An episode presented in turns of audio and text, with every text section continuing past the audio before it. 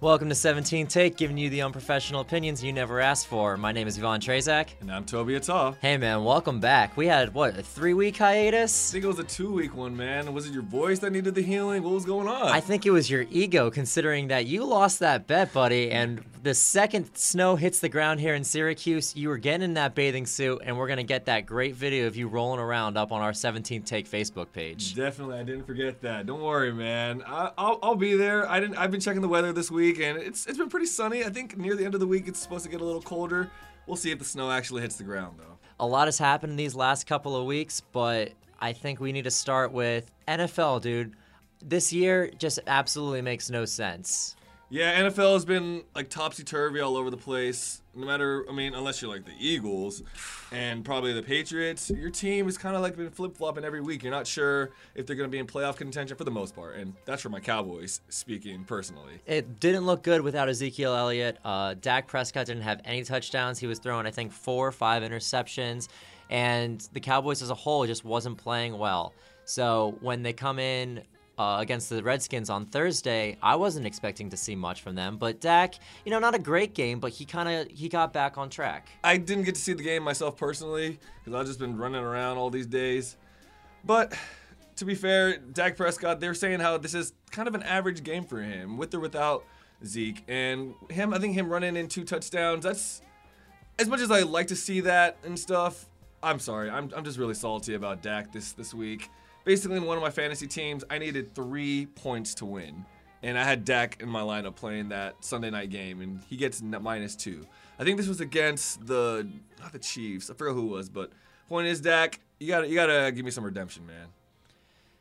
Going to the other side of the N F C East, my Eagles, tough outing against Seattle last night. You know, I circled this one early in the season because it's at CenturyLink. We all know that that's the twelfth man of the entire N F L. And the Eagles just don't play well there to begin with. Russell Wilson, always in the M V P candidation.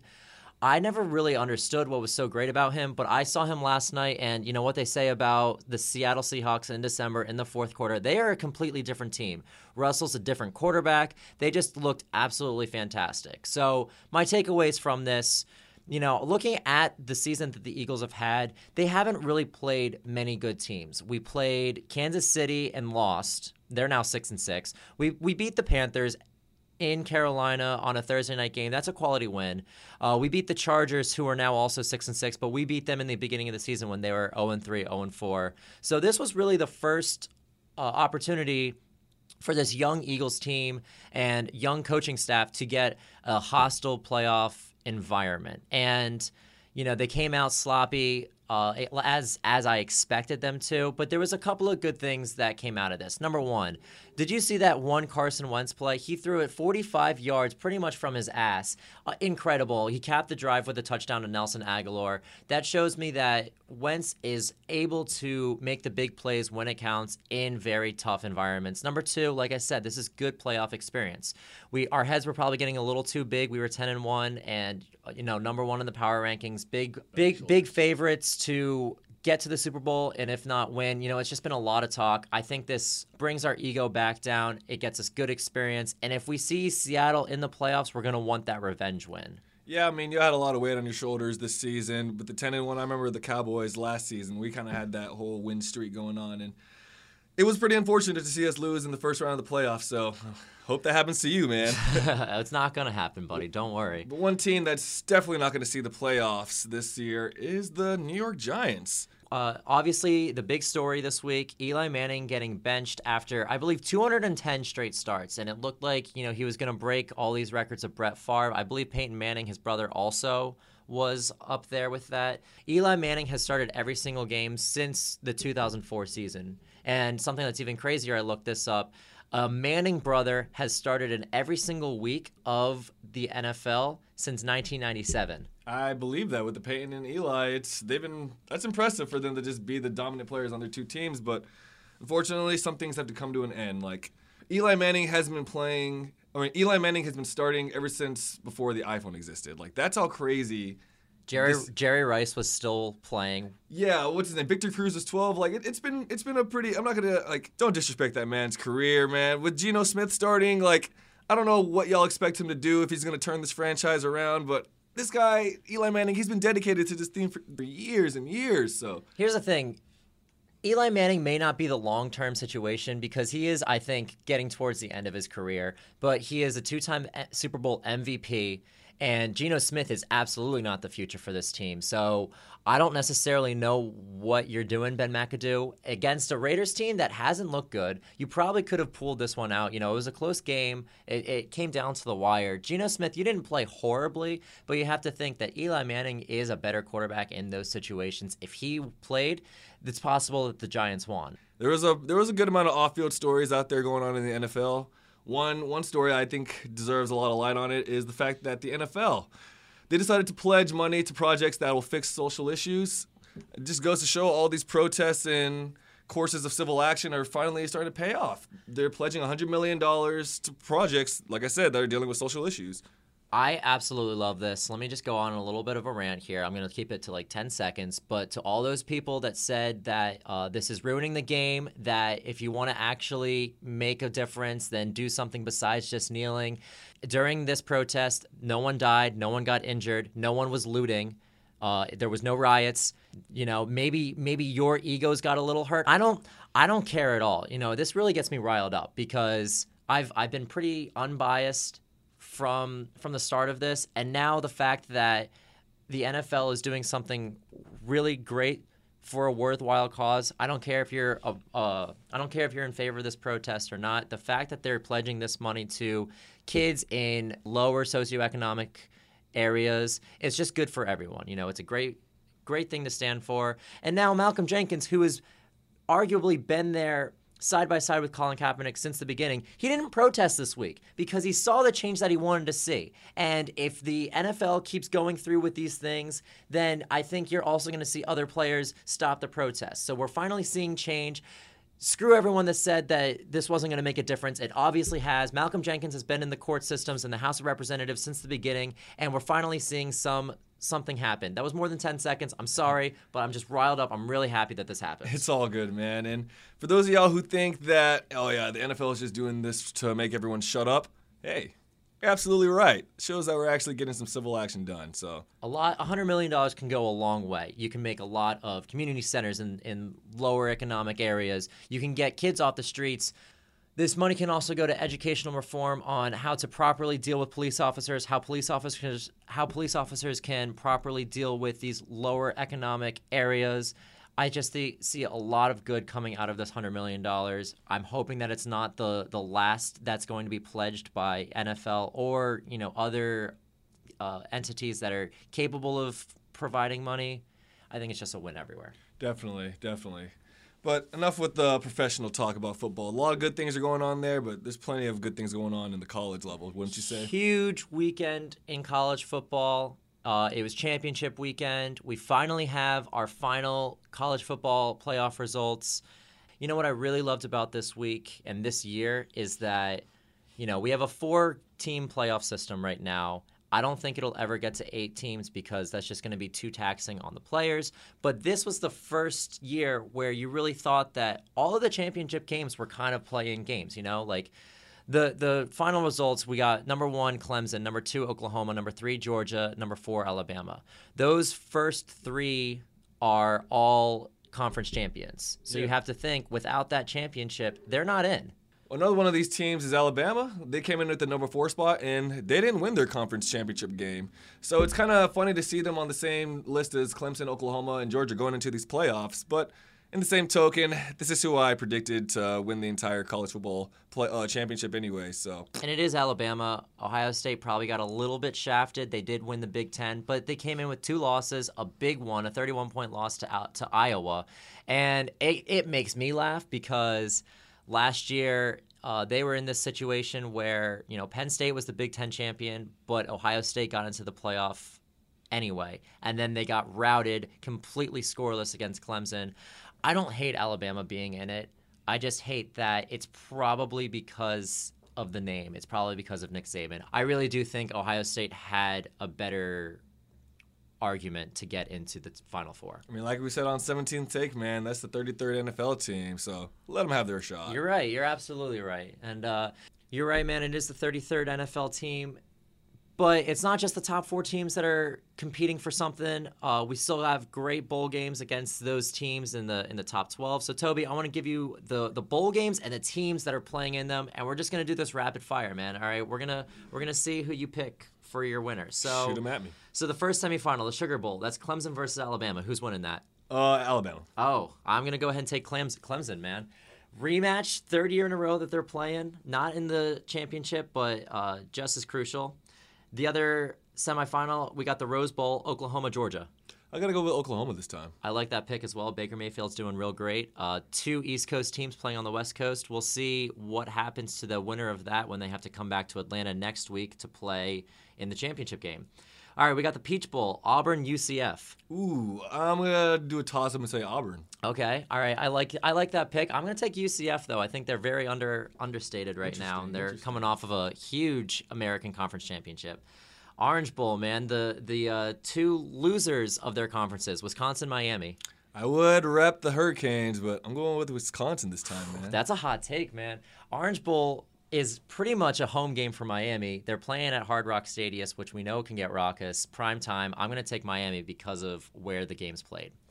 We got the Fiesta Bowl, Washington, Penn State. Penn State. Me too. No question. Washington's overrated this year. And then the Cotton Bowl, man. Uh, Ohio State, U S C. I got to go with, ooh. I that like, was a tough one. Yeah, I like U S C a lot.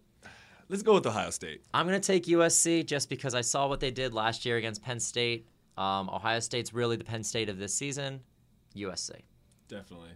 The the title that really everyone's been playing for this year is the heart of Sarah Spain. Oh, uh, definitely. She still hasn't picked a winner. I don't know what the hell she's doing. She brought Michigan back into the play, so now it's Michigan, Wisconsin, Ohio State. Stop stop putting the carrot on a string and like leading us into this, Sarah Spain. Just give us a choice. We all know that Ohio State deserves to win your heart. Let them win that Bachelorette, please. I believe that Ohio State will also win that. Uh, hopefully we'll have the answer by next week. She's really been dragging this on, which, you know, I guess is fair because we're still talking about it. Exactly. But I think that's enough about football in general. How about we move over to N C double A basketball? Yeah, man, it was a great week. Big Ten A C C Challenge, which gives you a lot of like top, top slated games in the beginning of the season. This happens every year. Um, both these conferences are usually seen as the better conferences in basketball, but uh, not not too much of a contest this year, man.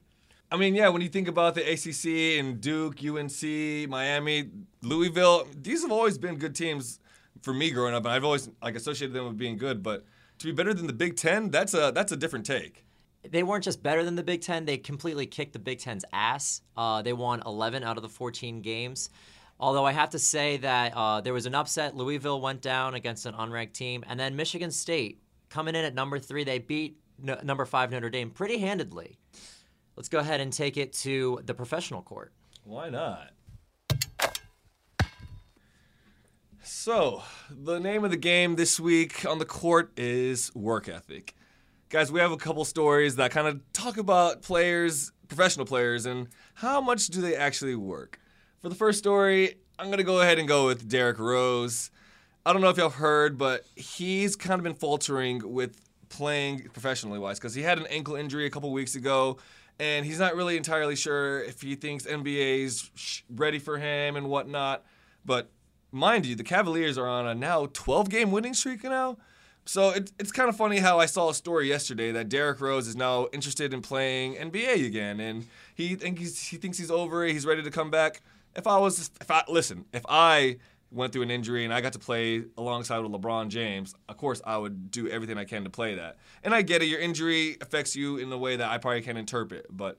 What do you think about that, man? You think he's just, like, joining the bandwagon, literally? I think Derrick Rose is a baby. I always thought he was a baby. I'm pretty sure earlier this season I said that Derrick Rose's knees were about as reliable as uh, the Dallas Cowboys making it to the playoffs.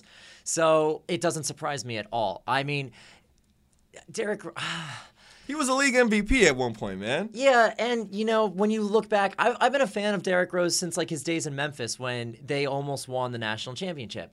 But since then, how many knee injuries has he had? And how, how many teams has he supposed to have been the leader on, and those teams completely crumble? And you're right. It's unfortunate that he has to have this mental toll on him, not only physical toll, but mental toll of people having all that pressure where people expect him to rise up as a leader, rise up as the leading scorer. But in a team with LeBron, you're not going to be the leader. You're not going to be the leading scorer. I'm not going to pretend that I know how Derrick Rose is feeling because I've never had a torn A C L, M C L. I've never played in the N B A. I can't even play pickup basketball. Mm-hmm. But if you're playing a game and be getting paid millions and millions of dollars for it, in my opinion, man, you need to suck it up because you're literally living out a majority of the country's dream and living a pretty lavish lifestyle because of it. That's a pretty good point. And when you say millions and millions, I mean, it's literally two millions that he's working okay, with. Okay, well, millions and millions, put that together, two million dollars. Math but, minor here. But on the same token, it's a one-year contract. So if you would actually play this year and show the league, hey, I'm actually worth more than that. He was a league M V P. He could easily strike himself a contract, probably two years, three years, ten million dollars a year, like minimum, I would say. And that's what pisses me off more is that he actually has something to play for besides, I mean, everyone should have something to play for, a championship. But this kid actually has something to play for, considering that it's a one-year contract. He wants to get picked up again by the Cavs, maybe by another team. If he's showing that he's just a, a bandwagon player, I don't I don't like his chances. You know, work ethic is work ethic is huge in this league. Either way, I'm still rooting for the Cavs to take down the Warriors. I think it's going to be a four-peat with them meeting up in the finals. Derrick Rose, help him out, man. Moving on to another story that has probably less work at, or that has to do with people who are kind of slacking on the court. We're, We're sticking with the work ethic theme here. Yeah. We have Nerlens Noel. He was demanding at least like twelve point five million dollars a year from the Dallas Mavericks front office. And to his credit, whenever I watch him, he's pretty talented. I love watching him throw down super dunks. We haven't seen a Mavs player really light it up like that. But he just he's just not doing it enough. He's not starting. I mean, he'd have to start over Dirk Nowitzki, which that better not happen. He's not. He's only averaging about like four points a game with about like fourteen minutes each game. It's just showing that he has more within the tank. He's just not showing it. And I don't know exactly what is translating to him performing not as well on the court, but I hear within the locker room that it may be his work ethic that may be a problem. I I have to re- rewind real quick, and I need to ask you a question, Toby. If Nerlens Noel starts over Dirk Nowitzki, he's technically better than Dirk Nowitzki, so we're going to get a Nerlens Noel statue. Oh, that's that's a that's a stupid take, not even a hot take. That's, that... that's like a that's like a forty-fifth take.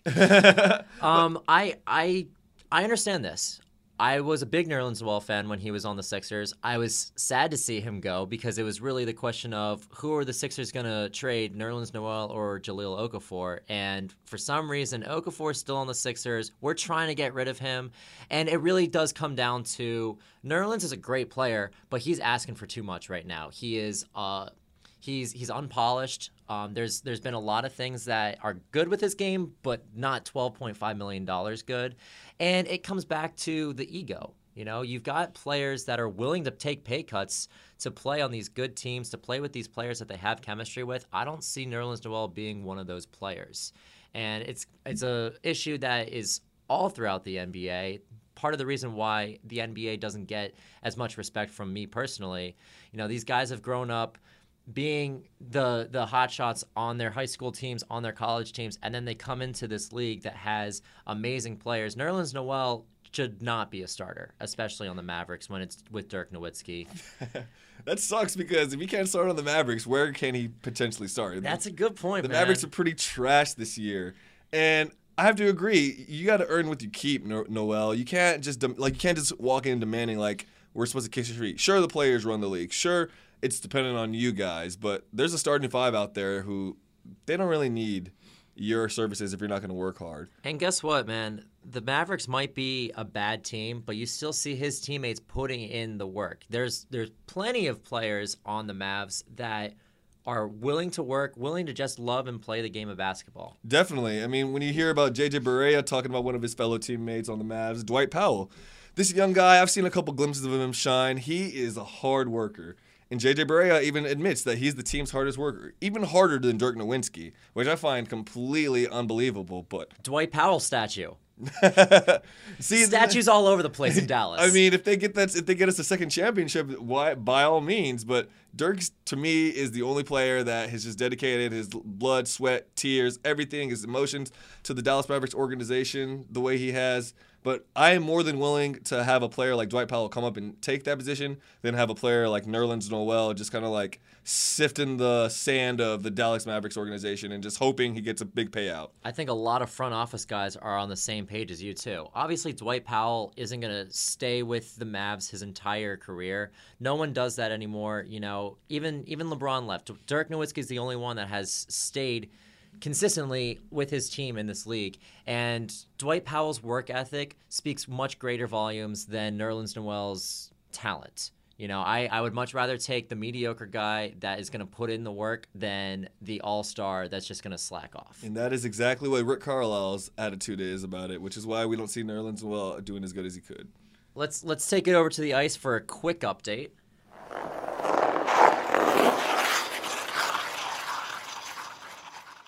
Time to get back on the bandwagon, buddy.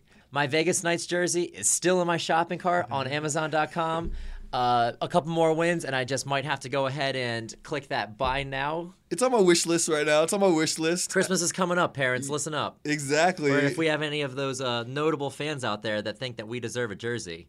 But these Gila Monsters, give me a little Gila, Gila Monster plush toy. I would be good with Christmas. You heard it first here on seventeenth Take. Number one in the Pacific, uh, over overlasting the Los Angeles Kings. Finally, they're still they're still ninth in the power rankings. Not great, but absolutely a playoff team. And you know, with with a young team, with a brand new franchise, you have no idea what's going to come in the playoffs. And if this team makes it, dark horses for sure. I think they can make a make a run. What's going on with your Flyers, man? I would rather not talk about that right now. ten game losing skid. Is, is that even is that even allowed? Like, in my defense, a lot of them have been in overtime or in shootouts, so we did pull out a point in those games. But anyone that's been a Flyers fan for a while knows that the Flyers' Achilles heel is goaltending, which, since they were in the finals in twenty ten against the Blackhawks, we still have not been able to find a good goalie. And I don't know what it has been lately, but in the past couple of years, the Flyers have not been able to win overtime or shootout games. I remember I was at a Flyers game one time. It went into a shootout, and straight up, half of the arena left because mm-hmm. they were just like, well, shootout, Flyers lost, and guess what? Three goals later, Flyers lost. lost. Hey, as long as I'll get out of the bottom of the Metropolitan Division, I would say that's a... That's the problem, too. I mean, this division is, I would say, easily the best division in hockey.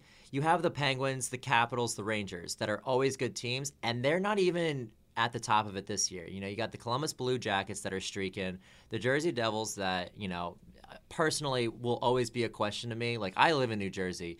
Who the hell roots for the Devils? I, I I feel for them. You know, the Flyers may be last place right now, but the Devils will still always be the worst team in the Metropolitan Division. Um But that's why it's even an even bigger hole. You know, not only is it a ten game losing streak, but it's a ten game losing streak in the Metropolitan Division. I think this is too big. I'm going to call it quits right now, man. We're not making the playoffs. That's fair. I mean, what play is, for that draft pick. Yeah, I mean, why not? When you're already at the bottom, my Dallas Stars, we're kind of like moving around in the middle of the pack of the Central Division. I wouldn't count us out of the pal- uh, out of playoff contention quite yet, considering we're only one game behind. Considering that awful start you guys had too, I mean, you're you're looking pretty good right now. Yeah, five game winning streak right now. I, I don't really follow hockey as much, but Dallas Stars, keep that attitude up, keep it up, and we'll maybe make it into the playoffs. All right, let's go ahead and transition into our segments. We'll start off with our best of the week. We got a couple this week actually. We're gonna we're gonna break rules and we're gonna we're each gonna have a couple of best of the weeks. Dope. So my best of the week has to go to my boy Alex Beck. Now I wonder, I'm sure you're wondering who Alex Beck is. Oh, I've heard of him. Big, oh, big big Beck fan. There you go. Nah, Alex Beck is just an old teammate of mine for Cornell Track and Field. The reason why Alex Beck is the best of the week for me is he had a sweeping first season opener. Hey, I and, like that pun. Yeah, in the, the brooms out. Exactly, but you should have seen him in the sixty meter dash, the three hundred meter dash, and in the four by four. So for the sixty, he pretty much beats out two Syracuse uh, students, Chuka Soronides and Chris Tucker, to win it in six eighty-seven, which is point oh one off of his personal record. And that's a season opener. For the three hundred meter dash, he he blew me away on this one. He threw a he ran a palindrome thirty-four forty-three. That moves him up to number three all-time in Cornell's history. And I know I was telling you something else different at, um, in Barton Hall this weekend, but I'm not going to admit it here on seventeenth Take.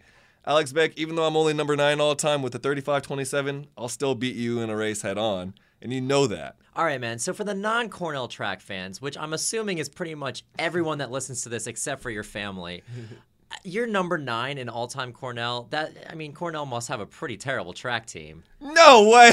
Oh man, what do you think about it? So I'm not even gonna I'm not even gonna gas myself. I'm I'm, I'm, I'm not gonna talk about that. How how good is Cornell? Like in in the national. Uh, in, in in the national spotlight, what are we talking about with Cornell track teams? To break it down for you, Cornell is actually surprisingly really good. For the past two or three years, we were consistently the top in the Eastern Conference, which is, I mean, to its respect, it's, ba it's beating out teams like Princeton, Penn State, stuff like that. Princeton's also historically good. Okay. But national, national caliber-wise, that's harder to tell because track in itself is a hard sport to assess nationally. And when you, we were actually really good nationally because we had a, a man named Rudy Winkler. He was an Olympian, and he would he actually won the national championship this past season. So that really that really like inflates our score a lot, is what I'm saying. So as much as I'd like to gas up Cornell track, that we're we're we're, we're seen as really good, but I don't think we're like national caliber. So what do you see as the future? I mean, you you said yourself this is the very first meet. What's Alex Beck going to show us this season? Hey, I hear he's doing the long sprint workouts this year. You should have seen his four by four leg. He ran an impressive split of forty-eight eighty-five. That shows that he's just working hard this year. He told me he was running like twelve, two seventy meter, like pretty much thirty degree incline hills for practice during during preseason. It's it's been a good week, and he's definitely my best of the week. Should have awesome. won that meet M V P. How about your best of the week, man? All right, yeah, my first one is uh, it's, it's got to go to the Buffalo's Bills fans. Um, Bills Mafia, as they're known up here. You know, they're they're having a difficult season. It, it was looking pretty good. They were keeping track with the Patriots. It's kind of gone downhill so far, and they hit rock bottom with those five interceptions. Um, they had a they had a game against the Patriots again. They lost twenty-three to three, but the fans, they're still out there supporting their team any way they can in in their own Buffalo fashion. Uh, a couple of fans threw a dildo onto the field, and you would think that this would be the first time. It actually isn't. It's the second time this has happened. Both have been against the Patriots. I'm I'm sensing a new uh, Buffalo tradition here, man. I'm cool with that tradition, even though it's weird. I think it's hilarious. It's just that's just a re recurring theme. You know, whenever the Bills play the Patriots, you're gonna see dildos thrown on the field. Buffalo, New York, known for chicken wings and dildos. All right, you got another best of the week? So my best of the week is definitely gonna go to Leonard Fournette. Leonard. Dude, his name's Leonard. This, th you know what? I, I'm not even gonna like let you slide on this one. This is such a normal name. Leonard. Leonard. I mean, you, whenever you look at it phonetically, it's Leonard. But anyway, Leonard, Leonard, potato, potato, tomato, tomato. You get you get Leonard wrong, but you got Fournette perfect. Anyway, he he he's my best of the week because of his touchdown celebration. Pretty much after he scores, he gets his teammates to line up as though they're in um they're shooting a free throw like it's a basketball game. They're lining up. Leonard, Leonard, Leonard, Leonard, Leonard shoots the football as if it's We've a basketball. We've been off for two weeks. Yeah, right. But Leonard shoots the basketball like, or shoots the football like it's a basketball. It, these these touchdown celebrations are just getting more creative as we go on, and I just had to give a little quick shout out to him for it. I love this too because it's been known for a while that uh, you know a, a touchdown celebration is slamming the ball over the upright, but they made that illegal this year. So this is just so smart. You know, he he didn't touch the upright, so it's it's completely legal. He got his entire team going on for it. You know, I've never seen the entire team actually looked like it was free throwing. You know, they were doing pretty well boxing out and everything. They might have a chance. You know, maybe uh, maybe they can get a much uh, lower contract than Nerlens Noel and help out your Dallas Mavericks. They'll probably be getting paid a lot more playing basketball than football, that's for sure. um, I have another best of the week. Me. Oh, wow. How's that? You know, kind of sad after e the Eagles lost last night, um, but I'm an optimist. You know, I always try and look for the for the silver lining in every every situation. So Brian Westbrook, uh, Eagles fans will remember him. He's one of the best running backs that the Eagles have ever had. Villanova grad, huge Philly guy. He, he actually works for Comcast Sportsnet in Philadelphia now. And he tweets out a lot during the game. And, um, you know, he's he's pretty – he's he's a very good football analyst still. He knows what he's talking about. So he tweets out this morning, he says, "I hate Monday mornings after a game where my team didn't play like themselves. Time to rebound." I one hundred percent agree. We didn't look very good. So I go ahead and tweet back at him. I say, you know, I'm sure Carson Wentz feels the same way. He's ready to work, work twice as hard to ensure he comes out strong in L A. Hashtag Motivation Monday.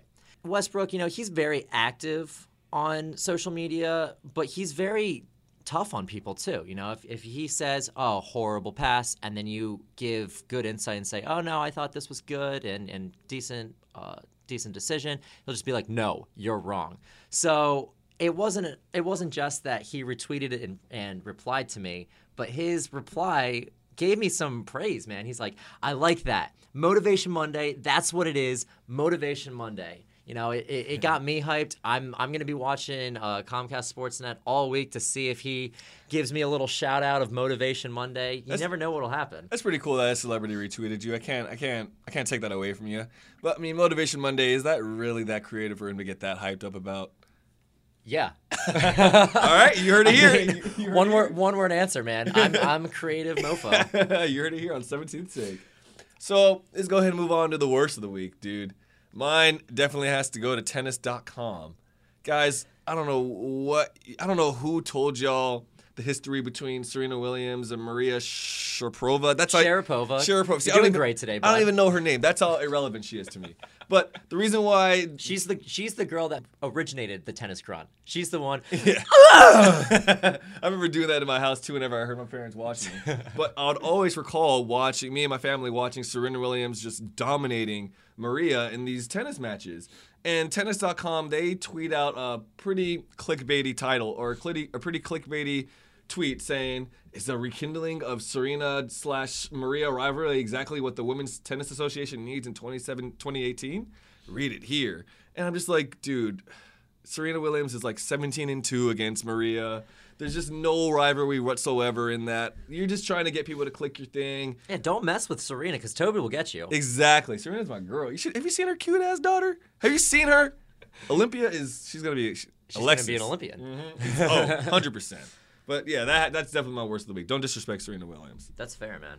My worst of the week, uh, I don't necessarily know who it's gonna go to. I'm just gonna give it to this entire story. Fletcher Cox, Eagles defensive man, he's getting sued for breaking up a marriage. I didn't even know this was possible. I actually heard about this two weeks ago, and I thought this was a fake article, but it's getting a lot more following this week. Um, he apparently was having an affair, or like his someone's wife was having an affair with Fletcher Cox.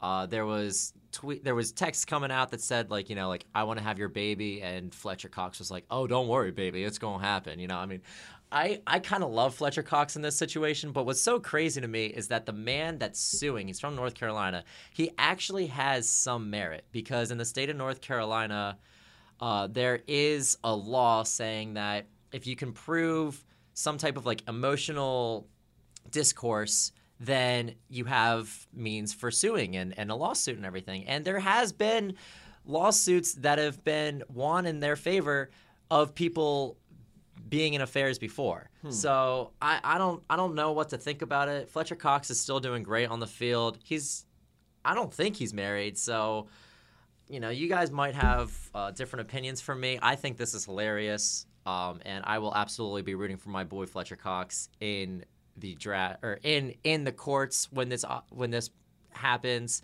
Um, you know, I'm I'm a professional, so I'm not going to go ahead and make a joke about Fletcher's last name and the fact that he's in some type of sexual lawsuit, because yeah. I'm a professional. And we're not making that joke here on seventeenth Take. No. You, you didn't hear it. Absolutely not. So, do you want to go ahead and move over to the douche of the week? Yeah, mine's going to go to Baker Mayfield. Uh, I feel like we've talked a lot about him this season, and the reason he's my douche of the week this week is because I just don't even know what to think about him anymore. He is, he's absolutely going to win the Heisman, um, but he got arrested in the offseason. He had the Ohio State flag incident. He had the incident against Kansas, and now there's been video reports saying that he like purposely threw, not threw, drilled a football at a T C U player's head as he was warming up. I saw the video myself. It, it looks pretty damning. But at the same time, he's such a good player.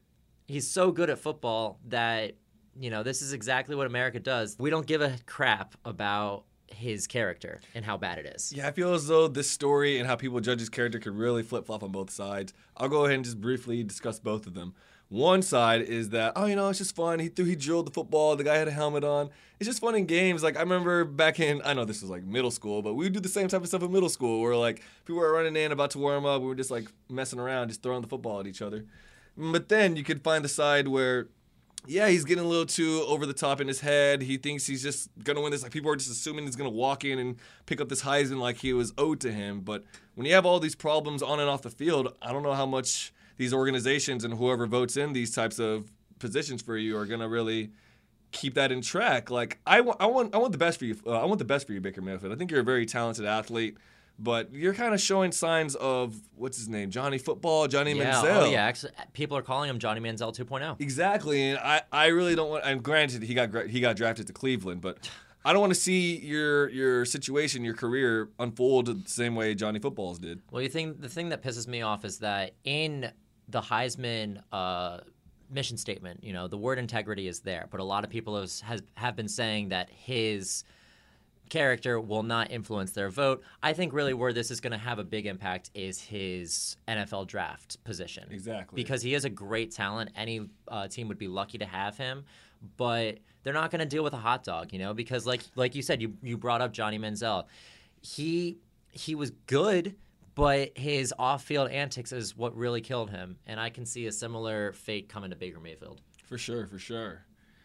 All right, we'll go ahead and just move over to my douche of the week.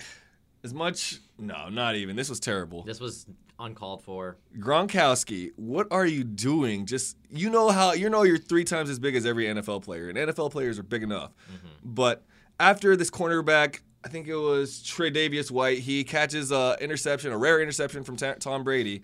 He just falls down, you know, his knee's on the ground. Another player uh, touches him down. And he's out of bounds. Exactly, and he's out of bounds.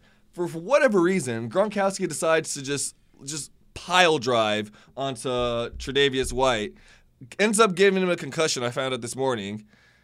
I don't know what to say, man. I that's that's gonna factor in too, because he got he got an unsportsmanlike, but he didn't get uh, taken out of the game. I really thought he should have, but happy he didn't because he's on my fantasy team and I needed a win to make the playoffs this exactly. week. Exactly. I need I need him for the rest of the for pretty much the rest of the playoffs. Like if he gets suspended for two games, any of these games, that's gonna damage. But you bring up a good point, man. He is a big player. And Tre'Davious White was on the ground, so for him to fall, it, it really looked like a building being collapsed. It looked like a W W E move. I don't know what he was thinking, but... It went right to the helmet, too. It wasn't even, like, to the body or anything. It was dirty. Uh, the N F L reviews every play, and I'm I'm not going to be surprised if... I, we'll definitely see a fine. I wouldn't be surprised if we see a, a game suspension. But he's on the Patriots, so they'll definitely appeal, appeal, appeal, and they'll probably still win the Super Bowl. Yeah, they'll they'll. I wouldn't say they'll win the Super Bowl. I don't want to give them their sixth one so early.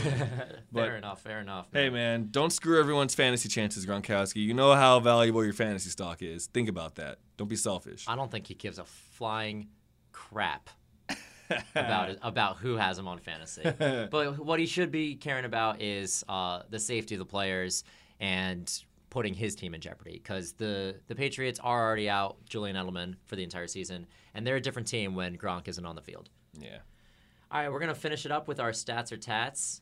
Uh, it's been a while, but Alex Smith is finally becoming the quarterback that he was in the um, in the beginning of the season. Unfortunately, the Chiefs are still not the team that they were in the beginning of the season. Alex Smith has been has had a couple of lackluster weeks, but he he brought it back this week. Four touchdowns, passer rating of one thirty-five point nine. But they still lost to the Jets. So it's it's almost a question of what's what stat is crazier, the fact that Alex Smith is back and doing great or the fact that they're still losing to the Jets. Funny side note, we forgot to mention this. Um, there was a penalty called on the Chiefs that allowed the Jets to win to score their game-winning touchdown, and a Kansas City Chief just like threw the flag into the stands. I saw that. He should have gotten ejected. When he found out he wasn't ejected, he's just like cracking up, and I'm like, oh man, that's not a good look. It's it's really funny, but like I'm pretty sure the ref like after he threw the flag, he the ref just threw his hat. Yeah. So, like, well, I mean, like, what are you gonna do, man? You don't have a flag anymore. True, true. There was some happy fans in the stands. I doubt they gave that flag back. That was pretty cool. True. What about the the tat? Okay, so this goes back a little ways when Andy Reid was still the head coach of the Eagles. A fan. you know, called for fifty retweets or something saying that he would get a tattoo on his ass saying fire Andy. Well, he got enough. Uh, he got the tattoo. It looks pretty good, I'm not going to lie. Um, there's a censored butt area in this picture, which I appreciate. And, you know, Andy Reid did get fired. A lot of people were calling us chumps in the beginning of the season because they're like, oh, you fired Andy Reid, who's five and oh with the Chiefs now. Well, guess what? They're six and six now, and they're like, I mean, as as crappy as the A F C West is, the Raiders and the Chargers still have a chance to, you know, kick them off, dethrone them. They're not going to make a wild card game. So my question to you, Toby, is are we going to see some of these tattoos coming to the Kansas City area soon? Um, potentially. I would say...